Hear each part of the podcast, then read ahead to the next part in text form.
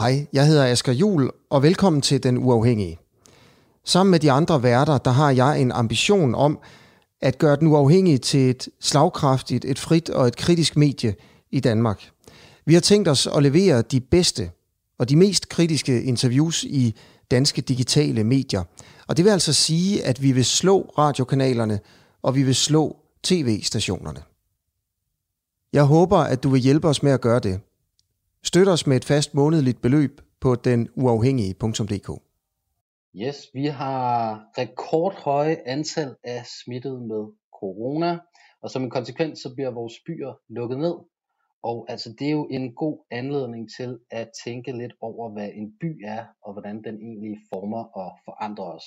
Og til at tænke for os, så har vi Mikkel Telle med, historiker og byforsker, lektor ved Aarhus Universitet, øh, som også er forfatter til bogen Byer, som er en del af Aarhus Universitets forlag serie Tænkepauser. Så hej Mikkel. Hej så. Altså super fedt, du vil være med her. Altså lige efter coronaudbruddet gik i gang herhjemme, så satte du dig sammen med en antropolog for at forstå, hvad smitten gør ved oplevelsen af byen, og I begyndte sådan en akut dataindsamling. Så bare lige sådan helt kort her, altså hvad, hvad er det, I har undersøgt? Jamen altså, det var jo nogle øh, underlige dage der, helt i begyndelsen, altså før, før nedlukningen, hvor at øhm, man kunne ligesom mærke rundt omkring i verden, og også lidt i Danmark, at der var, der var ved at ske noget. Der var ikke rigtig nogen, der vidste, hvor omfattende det var. Og øhm, som historiker, så, så, var, så var man også sådan lidt øhm, alarmeret, fordi at øh, det her, det kunne sandsynligvis ændre på nogle ting. Øhm, og øh, og vi, vi blev sådan lidt optaget af, jeg blev sådan lidt optaget af, hvad, hvad, hvordan skal vi, øh, hvordan skal vi kunne, kunne ligesom, øh, dokumentere de her ting, der, der kommer til at ske. Øh, normalt så kigger vi jo lidt længere ud i bagspejlet som historikere og sådan øh, ser på, på, på ting, der allerede ligesom er afsluttet. Men, øh, men det var ligesom en chance for at gribe det, øh, mens det skete, så, øh, så jeg allierede mig med Mikkel Bille, som er antropolog på, på RUK, og øh, som også arbejder med, med byrum, og, og så gik vi simpelthen i gang fra, så at sige, fra dag et med at øh, interviewe folk og samle ind fra øh, medier, øh, sociale medier, aviser osv. Øhm, og det viser jo bare at blive mere og mere intenst, øhm, som man jo slet ikke kunne, øh, kunne forestille sig på det tidspunkt. Jeg kan huske, øhm, at den efter nedlukningen, altså den, øh, den 15. marts eller sådan noget har det været, der sagde min datter, hold kæft, men nu har det her stået på i fire dage. Det er simpelthen ikke til at holde ud længere. Mm. Altså, så, så, så den her for, forestilling om, hvad der er lang tid, og hvad der er kort tid, og hvad der er en krise, den har jo øh, ligesom ændret sig for os alle sammen øh, mange gange siden det, ikke? Ja, ja, altså, og det tænker jeg nemlig, at vi skal blive klogere på. Øhm, men vi rykker det lige til en lille smule senere i interviewet, fordi det også kunne være sjovt sådan lidt øh, at få dit blik på, hvad en by egentlig er, inden vi, vi kaster os ud i den her snak. Øhm, jeg skal sige til alle lyttere, at det kunne være vildt fedt, hvis I stiller spørgsmål til Mikkel. Øhm, og vi skal jo også snakke sådan lidt om, hvordan vi har ændret adfærd som følge af coronakrisen, og om den her adfærd måske, måske ikke kan, være, kan ende med at blive permanent på den anden side og sådan noget. Men det kunne være sjovt, hvis, hvis jer, der lytter med, I, øh, I, skrev, øh, I skrev, hvordan I har observeret øh, ændret adfærd i de byer, I nu engang er i. Altså, det kan være, det kan være at brugerne har set nogle sjove ting. Øhm, men altså, hvis vi lige skulle cirkle os lidt ind på dit blik på byen, altså kunne man, kunne man sige, at coronakrisen har, har rummet en mulighed for ligesom klare at erfare, hvad en by egentlig er? Altså, der, jeg har et citat fra, fra Søren Ulrik Thomsen, der skriver i København Conor Morte. Han skriver, øhm, mange ting får man typisk først øje på, når, når de er lige ved at forsvinde.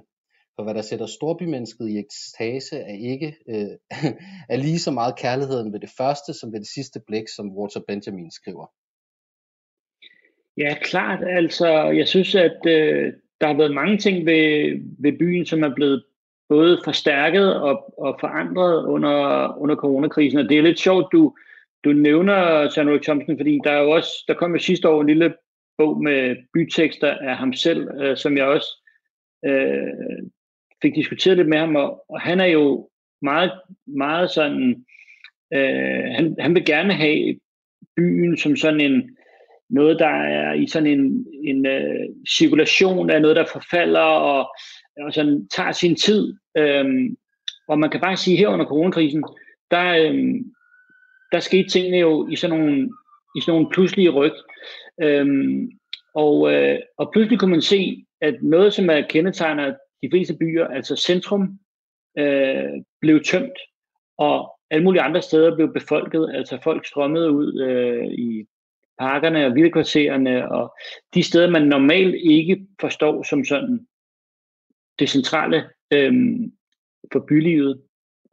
Så på den måde kan man se sådan nogle, nogle øh, nærmest omvendte øh, billeder af byen, men også at man kunne, øh, man kunne man kan spore hos folk, hvordan at de øh, nærmest er, er bange for den her by, fordi jo netop det her med det pandemiske øh, gør tætheden til en, en fare, og tætheden er jo det, som er det centrale ved, øh, ved byerne. Ikke? Mm. Altså du, og det, det kommer vi også ind på med din forskning der øh, senere, øh, men, men, men du skriver i en tænkepause, der skriver du om en oplevelse, som du havde som lille, hvor du, hvor du farede vild i byen, øhm, og du oplevede, altså da du farede vild, hvordan bygningerne voksede.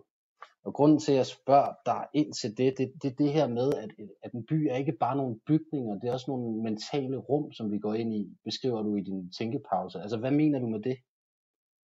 Ja, men det, det, det er en sjov historie, den der øhm, barndomshistorie, fordi jeg tror også, det hænger sammen med, kan man sige, grunden, grunden til, at, øh, at jeg kom til at blive fascineret af det med byen, var, var også det her med, at det med at blive væk øh, af sådan en meget øh, stor øh, følelse på en måde, og, og øh, samtidig med, det er lidt angstprovokerende, altså man, uanset hvad for en retning du går, når du er blevet væk, så kan det være den helt forkerte retning. Altså, du kan ligesom gå væk fra der, hvor du skal hen, men du kan, så, så, øhm, så på en måde kan du, bliver du lammet den her lidt angst, men samtidig så kan du også lige pludselig se på byen med nogle helt andre øjne, og det er også sjovt, at du lige nævner Walter Benjamin, fordi han, han taler også om det her med, at, at byen er et sted, hvor du kan blive væk. Det kan næsten være en kunst at blive væk i byen.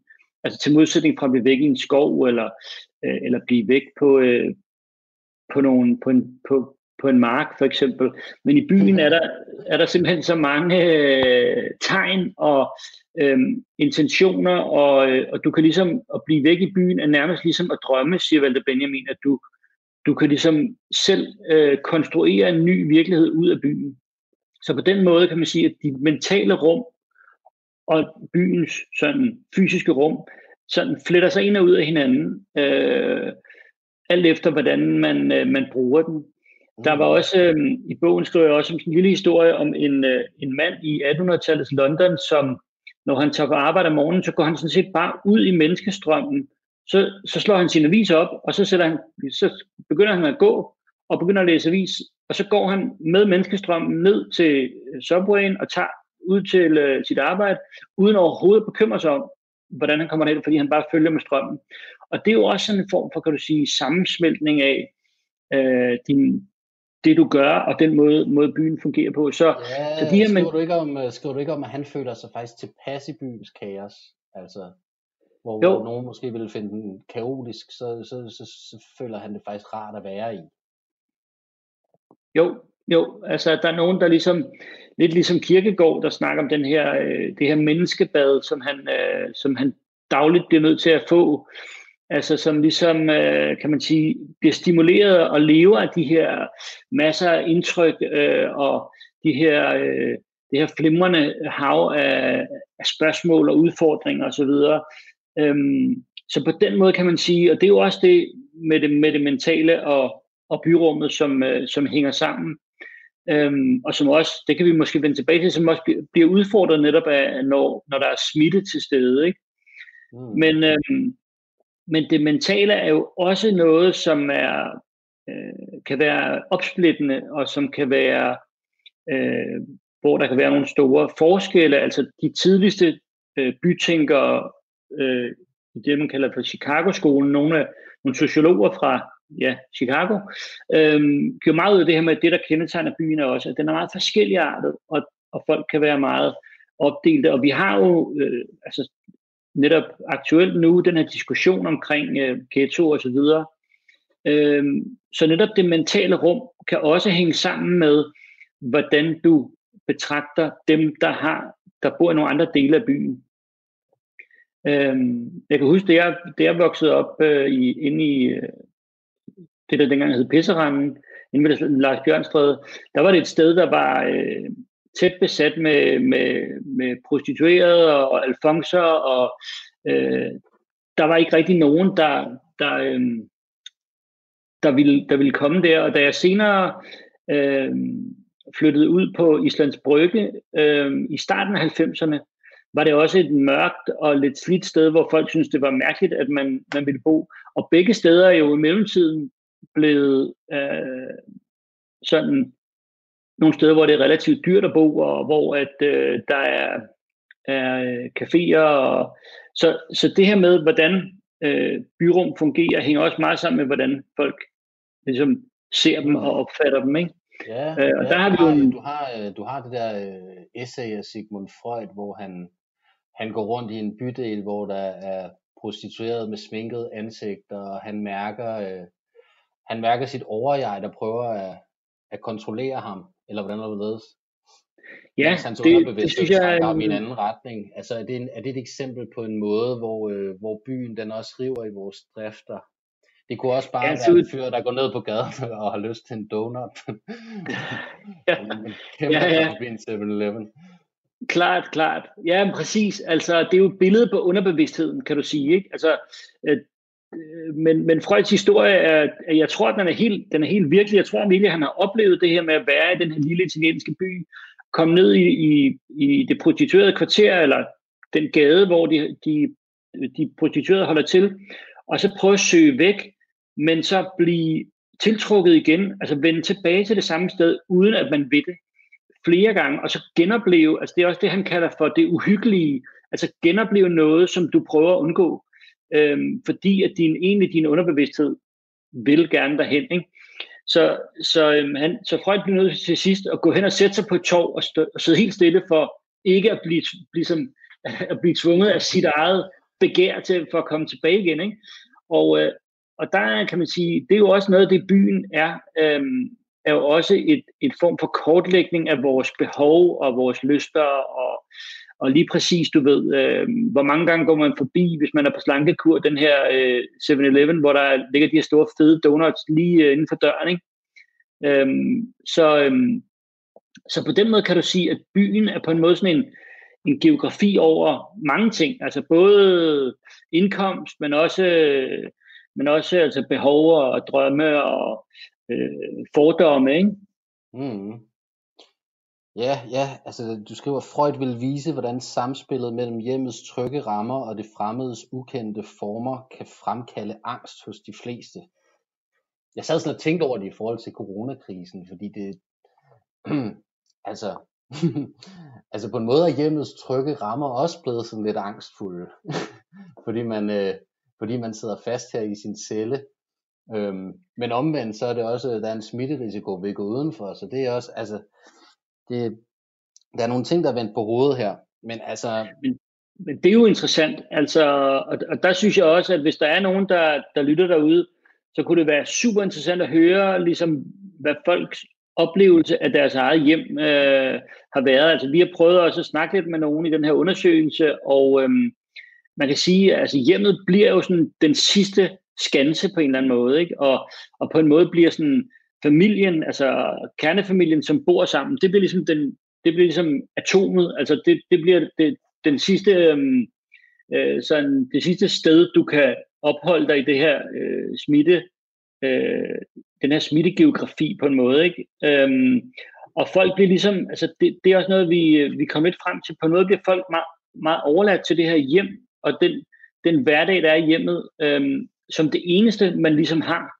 Øh, og det gør det på en måde også sådan, øhm, til noget andet, altså til noget, der, der også kan være lidt foruroligende, fordi hjemmet plejer at være et sted, du hele tiden kan vende tilbage til, når du har været ude. Men hvis du ligesom ikke kan være ude, så, øhm, så kan hjemmet også blive en form for, øh, øh, for fængsel.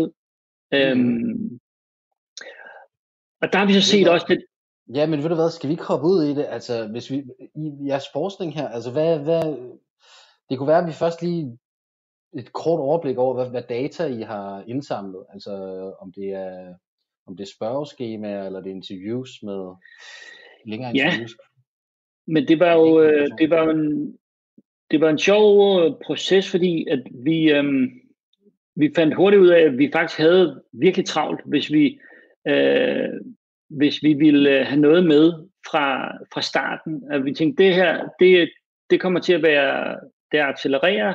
Så vi gik begge to tilbage til vores universiteter, til vores afdelinger, og så sagde vi øh, til vores chefer, øhm, øh, vi, vi, vi bliver sgu nødt til at rykke på, på det her. Så, og så fik vi så en lille, en lille pose penge til at og, og simpelthen gå i gang, og den måde, som, som øh, Mikkel Bille og hans, øh, sådan, han, han fik nogle unge antropologer med, uh, de gik simpelthen i gang med at lave uh, interviews, altså opsøge folk og, og, og simpelthen lave sådan nogle, og det blev jo så hurtigt til nogle til, til Zoom-interviews, fordi at, uh, ja, som vi ved. Uh, og, uh, dem er der ikke noget galt med. Uh, uh, man kan sige, at, øhm, at der skete nogle interessante ting under nogle af de første interviews. Blandt andet øh, fortæller en af de her antropologer, hvordan hun sidder og interviewer et, øh, et kærestepar, og så flyver hendes interviewpapir med vinden ned fra bordet, og hun kommer til, og da hun skal tage det, kommer hun lidt tæt på den kvinde, hun interviewer, som du ved, straks bliver bange, og sådan, så der, så der kommer sådan, der sker nogle ting øh, efterhånden, som, som angsten begynder at, at, at brede sig. Men, men altså, de begyndte ligesom at interviewe, og, og øh, vi på, på historikersiden begyndte at arbejde som, som historikere tit gør, med ligesom at sige, at vi har nogle, nogle kilder, vi synes kan fortælle noget om det her med folks forhold til byen, og så startede vi ligesom bare med, med medierne. Altså, der var jo simpelthen så meget materiale, øh, og, og i skrev, og øh, der var pressemøder og pressemeddelelser og så videre, så vi kunne næsten, altså problemet var næsten at udvælge, hvad vi, øh, hvad vi ville samle ind, ikke? Mm. Og så, så vi startede ligesom med de her medier, og så, så fik vi så en, øh, en bevilling fra, øh, fra Veluxfonden, som, som blev givet specielt til sådan nogle hasteindsamlinger. Øh, og der kunne vi så ligesom skalere det lidt op, øh, og nu har vi så, øh, jeg tror, øh, små 200 timers interview, og vi har vel et arkiv på en øh, godt 5.000 øh, sådan enheder, hvor en enhed for eksempel kan være en, øh, en Facebook-tråd med, med 200 kommentarer på, for eksempel fra Amager, okay. eller ja. sådan nogle ting. Jamen, hvad, øh, hvad har I så fundet ud af? Ja, altså, øh, det, man kan sige, nu, nu rammer du ned midt i sådan et, et slags vadested, det her projekt, fordi... at vi tvinger dig til at kode de der 200 timer ned. Ja, ja præcis, altså, og, vi, øh, og jeg kan jo slet ikke øhm, øh, give et overblik, fordi vi har ikke engang et overblik endnu. Øhm, men altså, vi har prøvet at kigge på noget af det, og har, har skrevet, også sådan skrevet lidt øh, om det. Altså, det er jo der er nogle virkelig interessante sådan, øh, antydninger af, af ting, som vi, vi vil prøve at gå videre med. Øh, noget, som vi kunne se, var, at sådan, i starten, da folk ligesom begynder at finde ud af, at det her det er faktisk, øh, det er faktisk virkelig alvorligt, og det er ikke kun, øh, det er ikke kun sådan andre, det er også os selv, der kan blive, der kan blive smittet. Der begynder folk ligesom, at, eller nogen begynder at reagere meget sådan, også mere end de selv ligesom forestiller sig.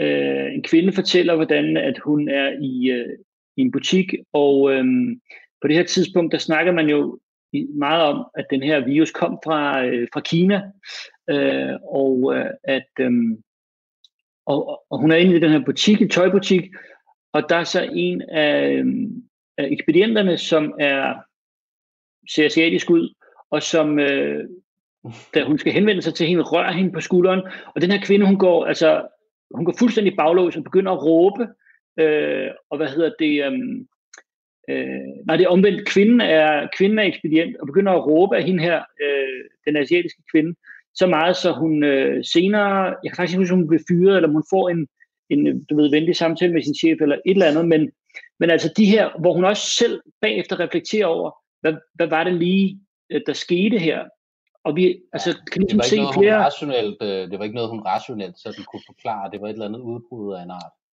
Det var nemlig noget, ja, øh, kan man sige, sådan øh, en form for underbevidst reaktion på det her pres, som vi måske ikke øh, sådan bemærker, men som, som hele det her pandemiske lægger på, på os alle sammen i forhold til, til det sociale.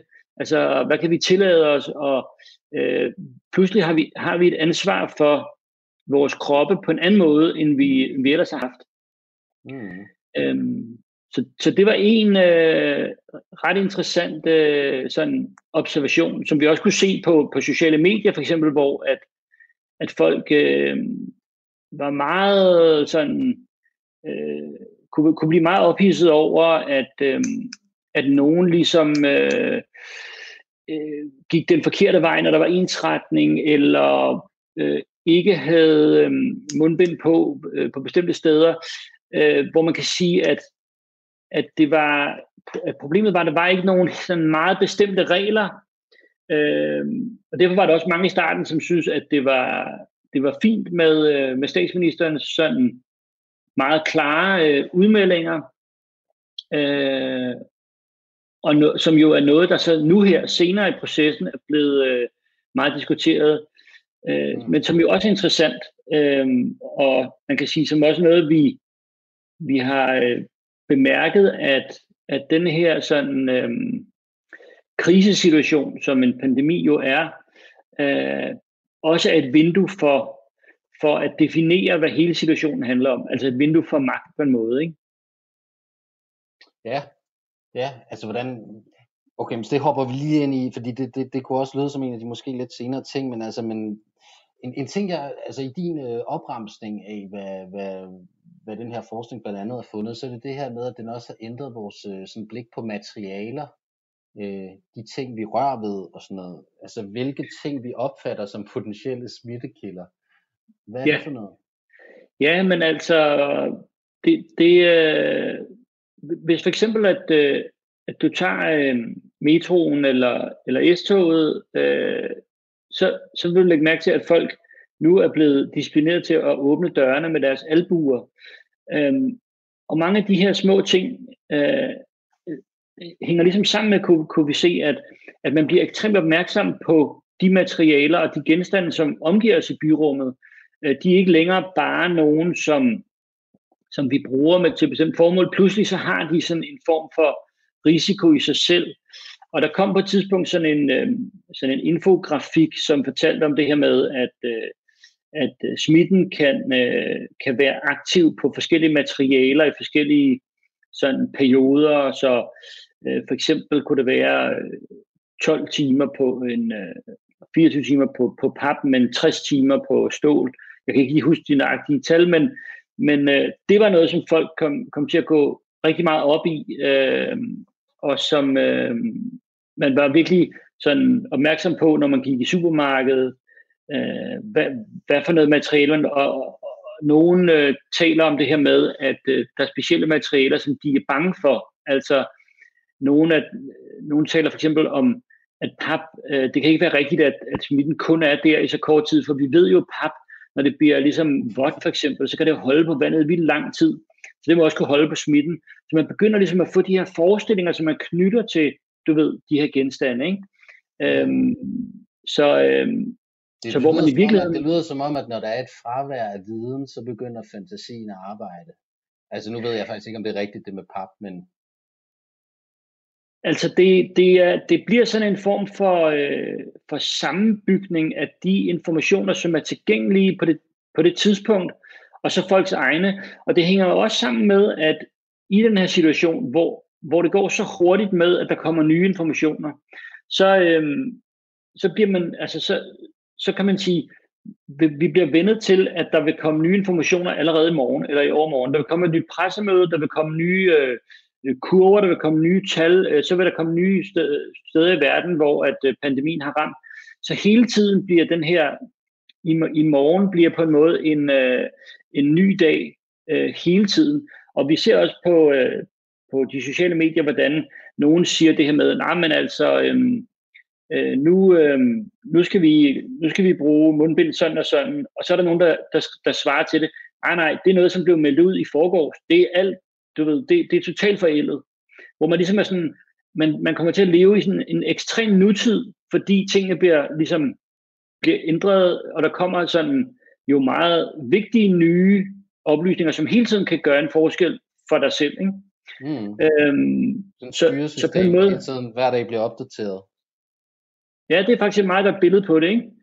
Fordi at, øhm, at de her oplysninger, som du får, er jo ikke bare nogle specifikke nogen om, at nu skal jeg lige huske at, at have et mundbind med. Det, tit kan der være nogen, der kan ændre hele billedet. Altså du ved, hvis, øh, hvis man pludselig finder ud af, at, øh, at øh, for eksempel var der på et tidspunkt sådan et billede i aviserne af folk, der jogger, altså folk, der, der, øh, der løber i byen, at deres ånde kunne ligesom sprede sig ud fra dem i sådan, i sådan hale efter dem, så man skulle ikke have, man skulle ikke have en eller to meters afstand til dem, men 10 meter, du ved. Og pludselig så så man de der jogger som sådan nogle løbende spøgelser med sådan nogle kæmpe store bobler omkring sig, som var farlige, ikke? Og du ved, det kunne jo altså, potentielt have betydning for folk, ikke? Men det, altså, det, øhm. det, det kan jeg da godt sådan, øhm, altså det er da også sådan, jeg sad og tænkte lidt over det der, da vi skulle lave det her interview. Jeg, jeg synes, byen har fået sådan en, for mig sådan en øhm, tankstationslogik. Altså en tankstation, det er sådan et sted, man går ind og tanker noget benzin op, eller køber lidt varer, og så smutter igen, men man, man bliver aldrig hængende. Og det er det samme, med, altså i går aften, så nu havde jeg siddet for meget lejlighed, så ville jeg ned og have en pizza, noget pizzabrød på gaden, så går jeg ned på den der mørke gade. Så er der to personer inde i den der pizzabutik, og så er det allerede besværligt, når man skal ind, fordi de kigger på en, som om man er sådan en, hvem er den der smittebombe, der kommer. Og jeg, jeg kigger lidt på dem på samme måde, og vi går i sådan en mærkelig halvcirkel sådan rundt om hinanden, som om vi er i gang med, i gang med at duellere og sådan noget. Altså, altså, der er sådan en mærkelig positioneringskrig inde i den der pizza bar, og så da jeg endelig får den der kebab, så, eller pizza, så, så er det jo sådan noget med at humpe ud af døren. Jeg føler mig virkelig som sådan en Quasimodo, der sådan kravler tilbage i sit lille tårn, hvor han så ja. Ja, klart. Løs.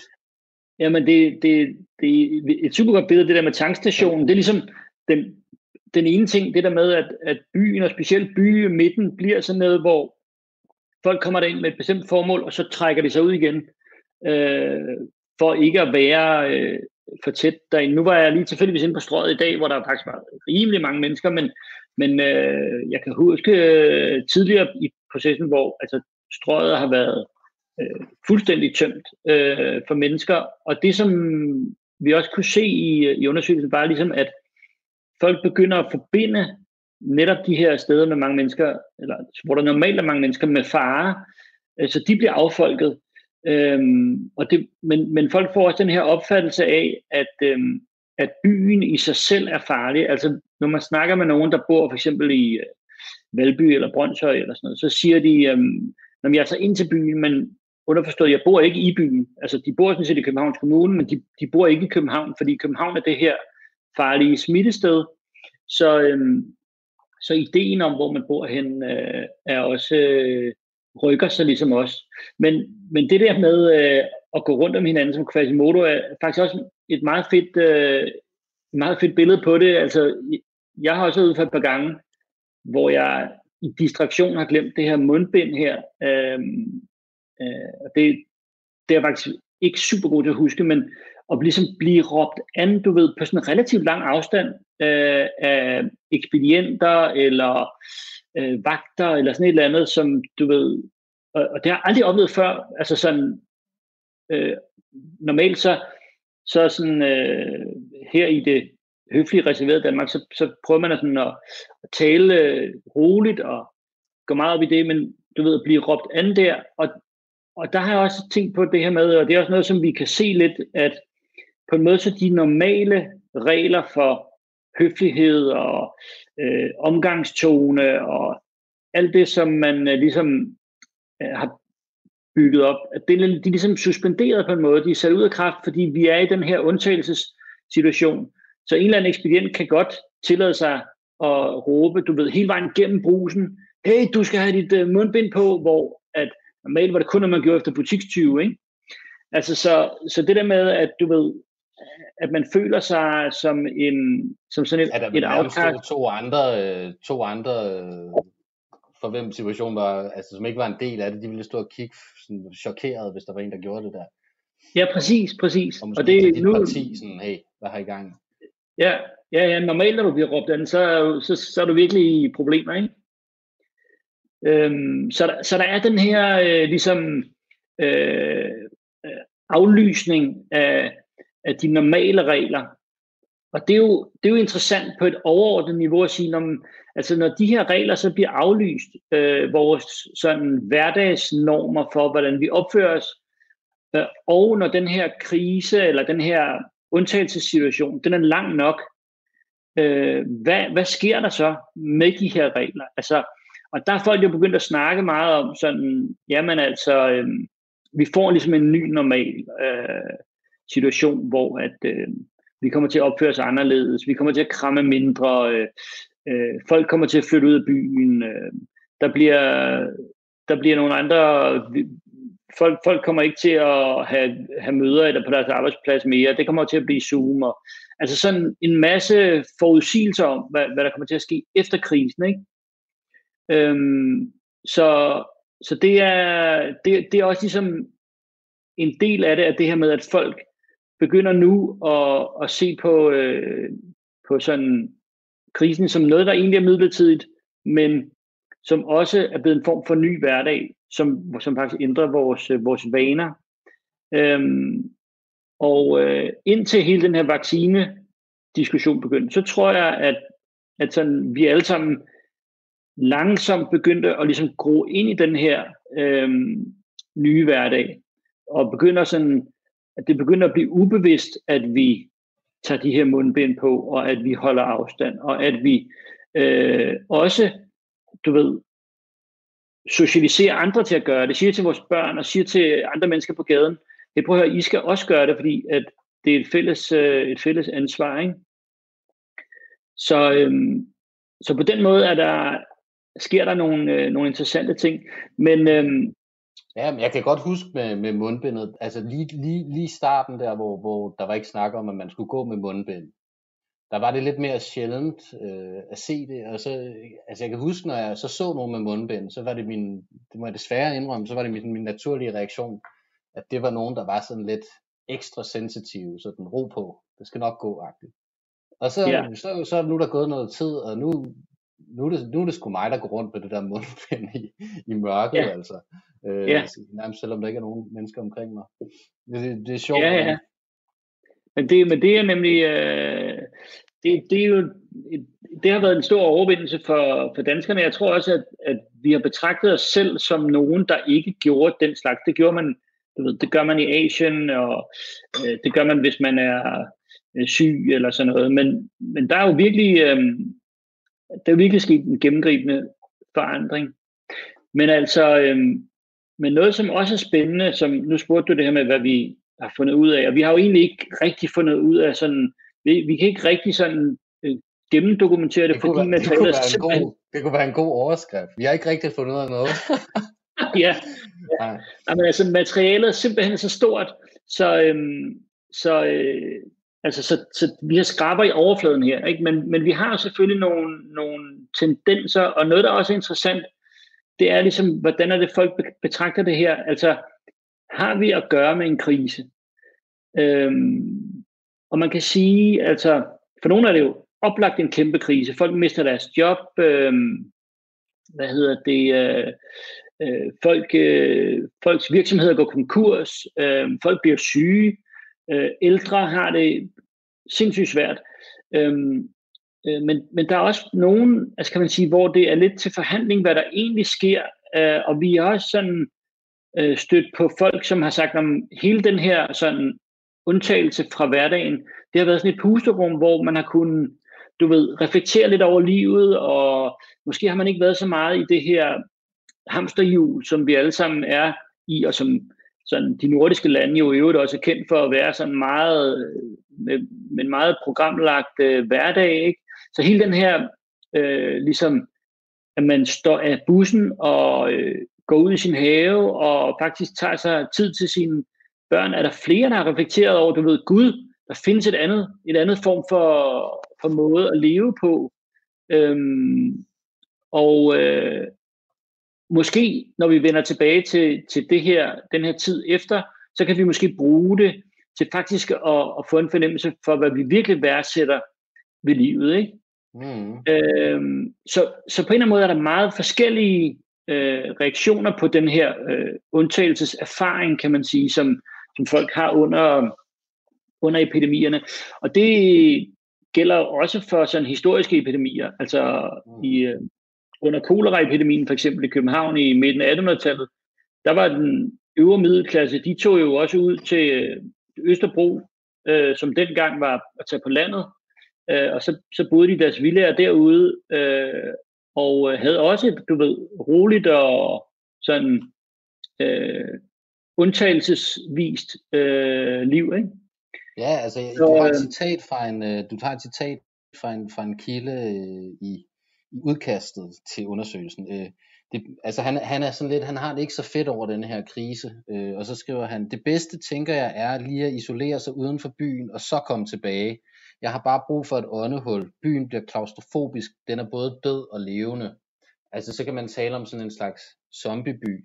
Øhm, og der tænker jeg faktisk noget meget sjovt var det her med, altså vi, øh, altså byboere, de er jo altid sådan noget med, så skal vi ud i et sommerhus, fordi byen er for stressende. Øhm, og så skal man koble af, øh, koble, fra, koble fra sit normale liv. Nu, nu er det simpelthen, fordi byen, den, den er ikke stressende. Det er ikke den by, jeg kender. Så derfor så vil jeg nærmest, så vil jeg nærmest gå ud øh, i et sommerhus, og så vil jeg lægge mig til at sove ind til den by, jeg kender den er tilbage, og jeg vågner op for det her mareridt, eller det er sådan, det er sådan jeg lidt læser den der, øh, det der citat. Øhm. Det er jo et super fedt citat, synes jeg, og han, han, han er virkelig sådan øh, ramt noget ved den der med, at byen er død og levende på samme tid, ikke? Øhm, at, øh, at det faktisk er foruroligende, altså at være i det der tomme byrum, som øh, man plejer at få for meget af det, fordi der, der er for travlt, og nu er der ikke travlt, og så er det slet ikke det byrum, som man plejede at have det godt i heller, vel? Så, øhm, øh, og øh, Mikkel Bille der, som jeg arbejder sammen med, han, han bruger det her begreb, han kalder for kenopsia, altså, altså øh, tomhed, altså man, fornemmelsen af, af sådan en, af sådan en øh, total øh, tomhed i byen. Og, og vi kan jo se, hvordan folk fra hele verden altså lægger billeder op på nettet af tomme byer. Ikke? Altså, altså det er blevet sådan en, nærmest en genre, sådan nogle øh, corona tomme storbyer, øh, og øh, både stop motion og alle mulige. Øh, så det er næsten blevet sådan en form for fascination også af, at øh, noget man aldrig øh, havde forestillet sig ville kunne ske, netop at hele København var affolket. Ikke? Øhm, så, så det er øh, det, det er også sådan en noget, der får folk til at, tror jeg, ligesom erkende, prøv at høre, det her, det er en, øh, det er noget, som, som, er, som, som ikke er set før, eller vi har, vi har ikke oplevet det før i vores levetid. Men noget, som vi så også har sådan prøvet at, at skrive lidt om, er også det her med, at, at nogle af de ældre folk, som vi har snakket med, og som, øh, som udtaler sig om det på, øh, på sociale medier for eksempel, øh, de er lidt mindre bekymrede faktisk. Altså, nu kan man sige, det, de ældre har det jo generelt, specielt dem på plejehjem, er rigtig svært. Men nogle af dem, som, som for eksempel er hjemme og som, som er raske, øh, de mener, at det her er ikke, øh, det er ikke noget, vi ikke har set før. De, har, de kender til, måske har de ikke oplevet øh, verdenskrigene, men de, har, de kender, deres forældre har oplevet dem, og de har været relativt tæt på dem. De har oplevet øh, øh AIDS, de har oplevet, øh, hvad hedder det, øh, måske har, har deres øh, nære familie også oplevet, lad os sige, den spanske syge, eller øh, andre store pandemiske kriser, økonomiske kriser, krig osv. Og hvis man har oplevet den her, hvis man har ligesom noget at sammenligne med, så angriber man den her krise anderledes end for eksempel yngre, som ligesom siger, det her er første gang nogensinde, at, at du ved, verden står i den her situation. Så det er også noget med, ligesom, hvad for et erfarings, du ved, rum ja. har du at tage det ind i, ikke? Ja, Så det er jo, det er jo ja, så, så der snakker vi, den, den, hvis du er 17 år og, og ikke har oplevet en kæmpe krise før, altså nu er jeg så lidt ældre, og jeg, jeg kan heller ikke lige sådan mindes noget, der kan sammenlignes, men, men, men, men selvfølgelig så du, hvis du ikke, øh, hvis du ikke kan se dine gymnasiekammerater og tage til de fester, du plejer, og, øh, så føles det voldsomt. Ja, og det er jo en meget, det er jo en meget øh, sanselig krise, den her, fordi du kan sige, vi har altid oplevet sådan set finanskrisen, som jo på nogle måder var virkelig voldsom, men øh, vi har ikke sådan, det er ikke noget, vi rigtig har sådan blevet udsat for til daglig, og som hver eneste dag viser sig for os øh, ved fysisk at begrænse vores, vores liv. Vel? Så på den måde er det også en, en anderledes øh, krise. Og øh, kalder noget, det, som kalder det en altruistisk krise på et tidspunkt, kan jeg huske. Ja, altså man kan sige, at, at det som der gør sig meget gældende ved, ved den her type af, af krise i byen, er, at man, man på en måde hurtigt bliver klar over, at, at det man selv gør er, er meget, øh, kan man sige, er meget tæt forbundet til, til det fælles problem. Altså, at hvis du skal sørge for, at en smitte ikke spreder sig, så skal du ikke sprede den, og andre skal heller ikke sprede den til dig. Og, det, og du er dybt, dybt afhængig af, af andre sådan set. Så det her, den her altruisme, den her måde at øh, være øh, menneske, tage menneskehensyn, så at sige, den bliver pludselig enormt vigtig, og det gør også, at folk øh, i starten af den her krise er meget sådan ude efter folk, der bare sådan set tænker på sig selv, så at sige. Ikke?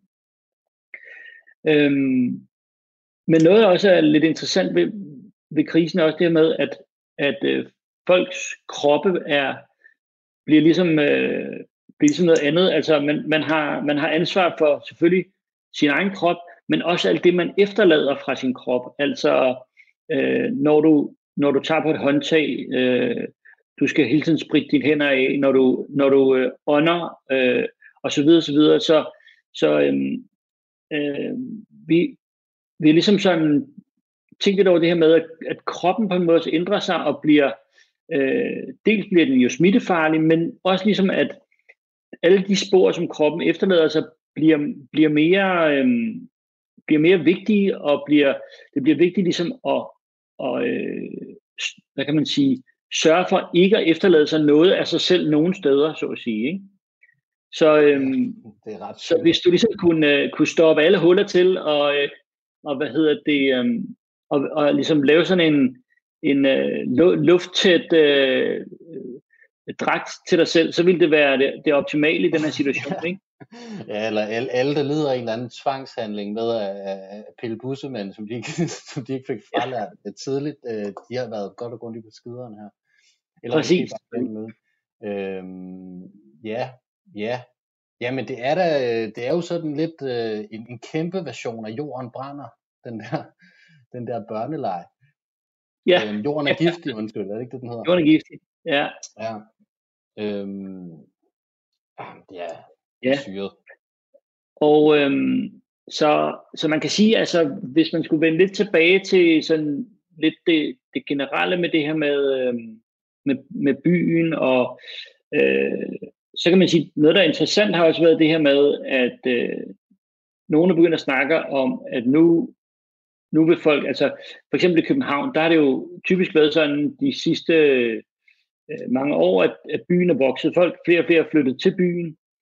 Øhm, og nu er der så nogen, der ligesom begynder at forudsige, at folk kommer til at flytte fra byen øh, igen. Øhm, og der kan man sige, altså det som jo på en måde kendetegner sådan en bestemt idé om, om byen, det er det her med, øh, med byvæksten.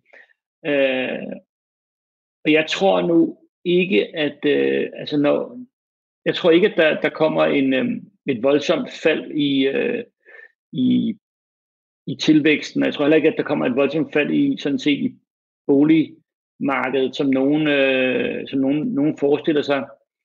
Øhm, men det er, men det, man kan sige, det er interessant, hvor, stor, hvor store sådan forandringer kan den her, øh, kan den her pandemi føre med sig, så at sige. Ikke? Ja, vi har Lisette Pedersen, der hun skriver, hvis vi fremover øh, drages af at bo uden for byerne, vil det jo være super fint, hvis vi lærer at være i livet på en naturlig måde i naturen. Øhm, ja, det lå bare lidt op af. Det er der andre, ja, der ja. over. Tak for beskeden, Sanne. Klart, og det er jo, det er jo det er meget noget, som, som jeg også synes, vi, vi ser, at øh, folk får et blik for det her med øh, at komme væk.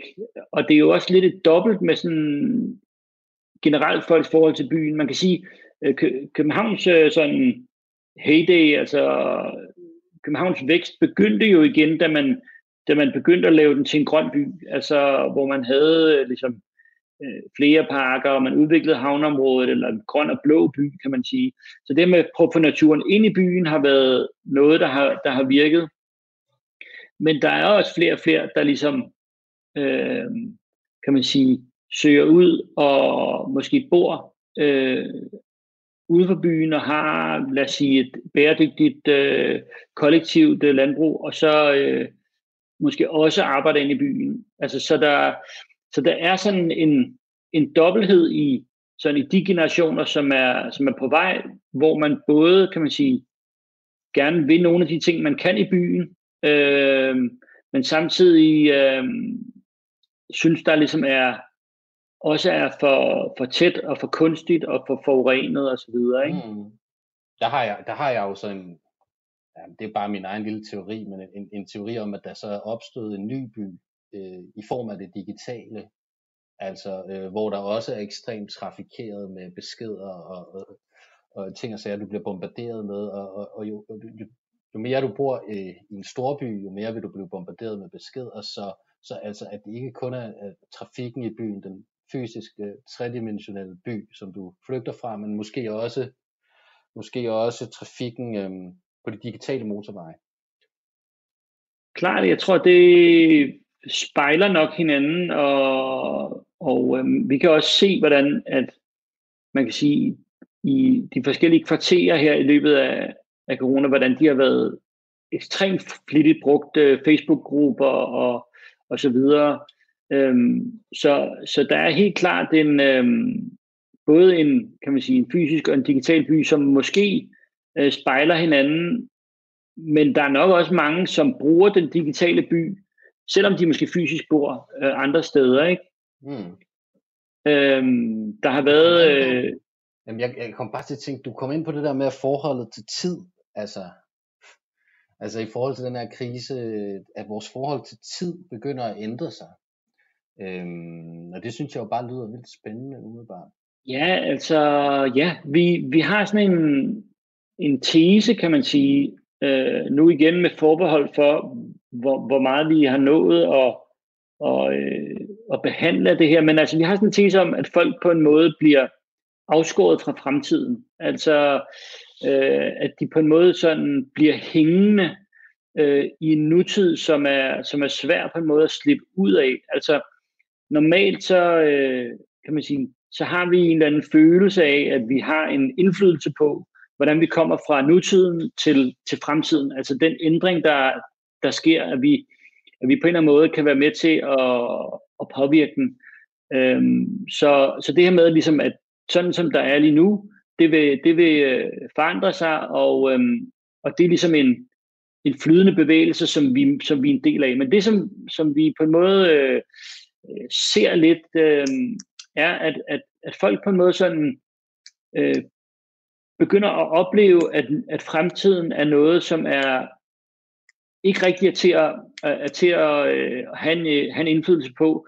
Altså for at gøre det konkret, så kan man sige, at vi, vi fandt et andet studie, som folk har lavet under en stor hedebølge i London i øh, 2013, øh, blandt nogle ældre mennesker. Og det, som de fandt ud af, som er faktisk super interessant, det er, at de her ældre mennesker, de så enormt meget vejrudsigt. Altså når man har en hedebølge, så er det naturligt, at du ved, man ser vejrudsigter, ikke? Og de så, altså de sad derhjemme, så de så, du ved, hver time kom der nyheder, og ud af 20 minutters nyheder, så var der 7 minutters vejrudsigt. Det er rimelig meget. Så de så hver eneste vejrudsigt, men sådan som de snakkede om det, når de blev interviewet, så var det, så var det ligesom, så oplevede de det som, du ved, ligesom en soap opera. Altså, de syntes, det var super spændende med de her værsystemer, og hvad skete der og sådan noget, men de tog det slet ikke som en, en opskrift på, eller et input til, hvordan de skulle handle, altså om de skulle bede om hjælp, eller om de skulle drikke mere vand, eller om de skulle prøve at flytte sig til et andet sted, eller sådan noget. Det var ligesom om, at den her fremtid, som vejrudsigterne på en måde talte om, at den, var sådan, den havde de opgivet for længst. Altså, det var ikke noget, de, øh, de synes, de havde nogen indflydelse på, eller noget, der kunne, der kunne ligesom gøres noget ved. Så, så fremtiden blev sådan en form for, du ved, øh, underholdningsserie. Og det er jo super interessant. Altså, øh, man kan sige, nu er det her også ældre mennesker, der, der har man måske et andet forhold til det, men, men på en måde har vi, kan vi lidt øh, se det samme, den her med, at, at hvis fremtiden hele tiden, du ved, hver uge på et tidspunkt i, i øh, under pandemien bliver, bliver ligesom øh, bliver ændret, og der kommer nye øh, meldinger, så at sige, som, kan, som ændrer, hvordan er fremtid og gør den usikker igen og øh, øh, twister det lidt, så øh, kan det være, at man til sidst sådan opgiver den her relation, hvor du, hvor du selv er forbundet med fremtiden. Ikke? Så, øh, så det var ligesom, det var sådan en, en ting, og så, og så oplevede der, vi også... Der, men der tænker, jeg, der tænker jeg jo bare, det jeg altid hører øh, psykologer sige, det er, det er, det er, det er ekstremt vigtigt for et individ at have et mål ude i fremtiden, som, som, som det her menneske ligesom arbejder sig hen imod, fordi hvis man ikke har det, så, så går man bare hovedløst rundt, og, og, og så vil man opleve et kæmpe meningstab, og ikke rigtig vide, hvorfor man skal stå op om morgenen, og så er det lige pludselig en, øh, og det, øh... af patologier, der kan, der kan sprede sig til ens uh, stakkels lille knold. Altså, det lyder ikke som, ja. som en særlig Ja, det, øh, altså det, det er også en, øhm, kan man sige, formentlig også en, en, en risiko her, ikke? Altså noget, som man jo så kan gøre, hvis man ligesom har det her øh, tidsproblem, det er så ligesom at kan man sige, søge mening sammen med andre, men, men problemet i, i, øh, i de her pandemiske øh, processer er jo også, at man helst faktisk skal være så alene som muligt. Så at sidde der alene med, med, et, øh, med ligesom en afskåret fremtid, det er altså en, øh, det er en lidt hæftig, en hæftig psykologisk cocktail, ikke? Øhm, nu kan man sige, at vores projekt, øh, der er jo ingen af os, der er psykologer, så, så, så det skal heller ikke sådan øh, kloge mig på, men, men altså, det var i hvert fald interessant at se, hvordan, hvordan den her, det her forhold ændrede sig, og også hvordan folk følte, ligesom følte en form for splittelse mellem, og det var igen det her, vi snakkede om tidligere med, med hjemmet, altså at den tid, som man oplever i hjemmet, den bliver på en måde sådan nærmest, enten så føles det som om den står helt stille, eller så føles det som om den går i ring. Du gør det som basically totalt de samme ting. Øhm, men den tid, som du oplever i medierne, den er speedet fuldstændig op, for der sker, du ved, der er breaking news, altså flere gange om dagen, rundt omkring i verden, der sker der hele tiden nye sådan voldsomme begivenheder, der bliver taget store beslutninger, folk dør, øhm, så på en måde så oplever du, at, at, at verden omkring dig, som du ligesom oplever gennem medierne, at den bliver speedet op, mens dit eget hverdagsliv ligesom bliver sat på nul på en måde. Og ligesom at leve i den her sådan, øh, og spænde over de her to former for tidsoplevelse, det, øh, det var der flere, der sådan ligesom snakkede om, at det var, øh, det, det kunne godt være en udfordring, ikke? Og, og, og påvirker også folks måde ligesom at opfatte deres omverden på, ikke? Hvad, hvad, hvad kunne de sige? Jamen altså, øh, sådan noget med ligesom, at øh, altså netop det her med, at, at man, man distancerede sig i forhold til de ting, der skete øh, uden for ens egen dør, så at sige, eller det man, det man så i medierne, at man, øh, man, øh, man deltog så, så at sige mindre øh, i det. Øh, men også det her med, at på et tidspunkt, så kommer der en, øh, så kommer der sådan en mæthedsfornemmelse i forhold til, øh, til medierne. Altså, øh, øh, ja, undskyld, øh, nu du som journalist, men folk gider simpelthen ikke mere øh, medie, vel? Altså, folk ja, slukker simpelthen. Ja. øh, der, der er et tidspunkt sådan relativt præcist øh, øh, hen, hen på, på øh, efteråret, hvor, at, øh, hvor folk simpelthen har lavet nogle regler for sig selv, men jeg må kun se nyheder, du ved, om aftenen, eller, eller jeg kan simpelthen ikke, jeg, jeg er deprimeret, hvis jeg åbner for, for, for computeren og ser mere, altså, du ved, hvor det ligesom bliver sådan, øh, der kommer sådan en, et overload, ikke? Og det, det, er, det er noget, som altså, jeg tror, at, at mange oplever på et tidspunkt, ikke? og så vender man måske ligesom langsomt tilbage til det, eller finder ja. sin, øh, sin det er også ligesom, ligesom, jeg har det sådan ligesom, hvis jeg blev tvunget til at se den samme øh, Netflix-serie sådan øh, gennem fire måneder, eller sådan noget, og den foregik i et eller andet fantasy-univers. Jeg var lidt, altså på et eller andet tidspunkt, det var måske fedt i starten, på et eller andet tidspunkt, så vil man bare gerne have nogle andre temaer, eller der sker et eller andet socialrealistisk, ja. eller sådan noget. Altså, det var jo også de der coronanyheder, det var jo bare corona som tema hele tiden. Så, så, det er det. Og, og så tror jeg også, det, altså, det tror jeg, du er måske sådan lidt intellektuelt understimulerende, eller sådan noget. Jamen, jeg tror, det tror jeg, du er helt ret i. Og så, og så også det her med, at, at jeg har, øhm, altså jeg ved ikke, om det er, fordi det er min egen datter, men jeg, jeg er sådan vendt flere gange tilbage til den her øh, historie i mit hoved med, at, at hun sagde der efter fire dage, at nu var det simpelthen gået lang tid nok.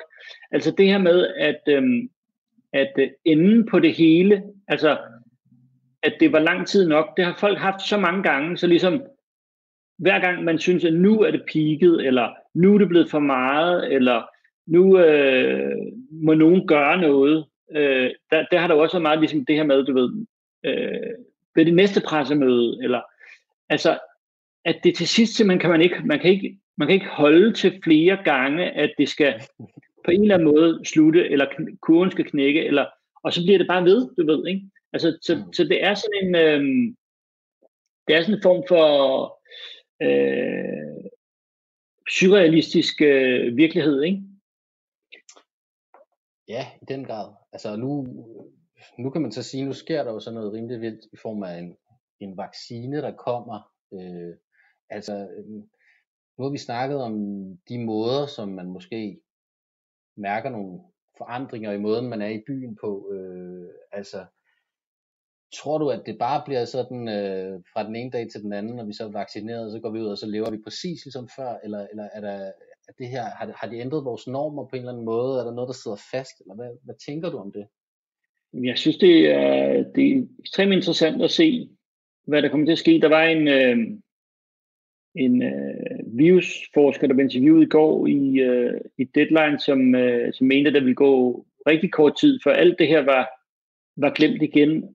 Og det er, det er mulighed. Altså, øh, øhm, det er rigtig svært at, at dømme omkring, synes jeg, hvad, hvad, hvad de egentlige ændringer bliver. Man kan sige, der hvor, hvor vi har prøvet at kigge på, det er sådan de lidt mere usynlige steder, altså i folks sådan øh, oplevelsesliv og i deres hverdagsliv, øh, som man normalt ikke øh, sådan måske snakker så meget om, eller har så meget opmærksomhed omkring, man kan sige, øh, der kommer til at ske nogle ændringer i forhold til, til det politiske, det er jeg sikker på. Ikke? Altså, vi kan jo se, hvordan diskussionerne er, og øh, der kommer også til at ske noget i forhold til sådan beredskabet, så man kan sige byens beredskab i forhold til den næste krise, fordi det er jo noget, man begynder at snakke meget om nu, ikke? at, at øh, de her Øh, pandemier er jo, kommer jo oftere og oftere, hvis man ser det over et langt stræk, altså de sidste 200 år, der er de begyndt at komme oftere og oftere. Og klimaforskerne mener ligesom, at der kan være en sammenhæng. Altså det her med, at, at virus skifter fra, fra forskellige dyr til mennesker, øh, i og med, at vi bliver flere og flere, og vi påvirker kloden mere og mere. Øh, så jeg tror, at man vil også sådan se en anden form for sikkerhedskultur og en anden form for, øh, for sundhedskultur.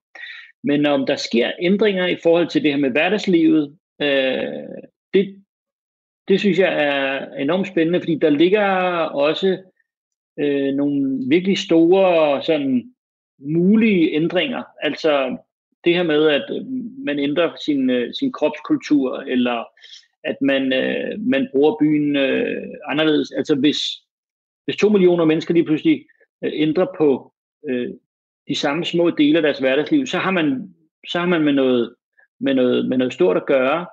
Øhm, og det er ikke fordi, at jeg på nogen måde tror, at det er ligesom, at, at alle nu, øh, kan man sige, gør det samme, men, men, øhm, men det, det kunne være spændende at se på, at sige, om et år, om to år, om fem år, og så gå ud og interviewe de samme mennesker, som vi har snakket med, øh, og faktisk øh, få dem til at reflektere over, om alle de her øh, forandringer har sat sig på en eller anden måde. Ikke? Mm-hmm. Ja, jamen, så det kunne være sådan i de helt små forbrugsmønstre eller sådan noget, men det kunne også være, at den der coronakrise i 2020 satte nogle, nogle tanker i gang om fremtiden, så som først realiserer sig et eller andet seks år senere, fordi man skifter spor, eller Ja, og der har jo også været, du ved, der har også været fællesskabsoplevelser, ikke? Altså, øhm, altså selv i, min egen gård her havde vi, øh, havde vi fællessang nede i gården, hvor du ved, der stod nogen, der spillede musik dernede, og folk stod på altanerne og sang med. Øh, altså, der har været mange af sådan nogle, også virtuelle øh, oplevelser af, at man har, øh, du ved, folk har købt ind på deres gamle, deres ældre naboer, og så på den måde tror jeg også, at, øh, at det har haft nogle, kan man sige, effekter, hvor folk er blevet gjort lidt opmærksom på, at man, øh, man måske øh, kan gøre noget ved det. Ikke? Altså det, mm. det er ikke kun en oplevelse af magtesløshed. Øh, så, øh, så, så det bliver... Også, Ja, det, vi kender også ham der, der har været i Sydamerika og tage ayahuasca, og som kommer hjem til København med sådan et helt, helt nyt blik på, hvordan han skal leve, og så, og, så, og så efter en måned, så er han faktisk faldet fuldstændig tilbage i ja. normale gamle, eller et eller andet. Han vil ikke drikke alkohol mere nogensinde, eller hvad, hvad det kunne være. Ja. Øhm, Præcis, og det, der kan man sige, at, at altså, vaner er bare... Øh, det er svært at, at forudsige. Altså tit kan det være rigtig svært at, at ændre på, men der kan også pludselig være sådan en, øh, et momentum, hvor, hvor folks øh, øh, øh, måder at opføre sig på øh, faktisk øh, sætter sig på en, på en anden måde. Ikke? Øhm, og jeg tror da, altså noget som, som I måske også har oplevet i jeres øh, branche, altså det her med at mødes fysisk, øh, er jo en ting, der har været ekstremt udbredt på, på arbejdspladserne, og man kan bare høre fra folk, at deres arbejdsliv er blevet måske en del mere kedeligt, men også virkelig meget mere effektivt, fordi at det er så kedeligt at holde møder, som man, øh, for de der Zoom-møder, så man tager bare de beslutninger, der skal tages. Ikke? Øh, og jeg tror da også, at der er sådan arbejdspladser, som, som begynder at se lidt i deres budgetter, at hvis ikke de begynder, behøver at flyve folk ind til til fysiske møder, eller så, så, så er det jo lige pludselig øhm, en helt del billigere. Ikke? Mm. Øh, og øh, undervisning på, øh, på øh, kan man sige, digitale medier er, er billigere. Og, så jeg tror da også, at der er, der er nogen, der har, øh, kan få nogle, nogle gode idéer øh, i forlængelse af den her øh, pandemi. Ja. Jamen altså, den sidste ting, jeg lige tænkte på, det var faktisk det der med, altså i forhold til oplevelsen af en by, det snakkede vi lidt om. Altså, og jeg tror, jeg beskrev den her at sidde i sin lejlighed er lidt som at sidde i sin celle, fordi der er ikke rigtig, hvad skal man ude i byen? Altså, der er jo ikke noget at gå klip af på den måde. Men altså, jeg vil sige, det har også ændret min oplevelse af at være hjemme i forhold til den gang, øh, hvor jeg bare kunne gå ud. Fordi selv hvis jeg bare sad derhjemme, så, så var der ligesom muligheden af en by udenfor. Altså jeg ved ikke om uh, er Bæk, der skriver muligheden af en ø, men der var i hvert fald muligheden af en by. Altså bare den der bevidsthed om, at hvis jeg lige pludselig spontant har lyst til fis ud og hoppe i en taxi, eller hoppe på min cykel, eller et eller andet, så kan jeg det. Ja. Øhm, og det er godt nok en mere sådan statisk død by, hvor når man ikke har den. Ja, ja det, det passer jo meget godt til det der, øh, det der Walter Benjamin citat, du indledte med, ikke? at det man er, øh, det man er ved at miste, det er, er, betyder uendelig meget mere for en, end det man er ved at få. Ikke? Øhm, og, øh, og der tror jeg da, at der er, at der er mange, der har haft den der, en stærk op, det har jeg da også selv haft en stærk oplevelse af, at når byen, som man kendte den, ikke ligesom var en mulighed, så selvom man måske aldrig har brugt den til nogle bestemte ting, altså øh, øh, der står sådan et, øh, en klatrevæg hernede ved, ved, øh, i nærheden af min lejlighed, og jeg har klatret et par enkelte gange, men når jeg kan forbi den, så bare det, at jeg ved, at den, det er, det er et no-go, ikke? med sådan en, øh, eller det er sådan en indendørs klatreskred, øh, det gør ligesom, at man, får, man, får, man bliver sådan lidt, øh, man bliver lidt melankolsk ikke? over det. Mm. Øhm, så, øh, så jeg tror da også, at vi vil se, når nu der har været en anden vaccineproces, at øh, folk kommer til at flokke som de her øh, steder. Altså der kommer til at være mange fodboldkampe og mange fester og mange øh, danseopvisninger og kor, korsang rundt omkring, som er blevet udskudt, ikke? Man kan også mærke, at ens hjerne er ved at, nu hvor de der vacciner er på vej, den er ved at sådan rekonfigurere sig selv, eller den er ved at sådan omstille sig til, gud, nu kommer der en tid efter det her, og så, altså hvad er det, der sker? Er det en eller anden mand, der hvor de går hen til brandhanen, og så åbner den, og så fosser det bare ud med by, og så skal man ligesom, ja. Skal man holde fast i en lygtepæl, for ikke at blive reddet med, eller sådan. Man skal ja. lige, øhm, det er gået så langsomt i så lang tid, så man skal sådan, ja. skal lige op af sumpen.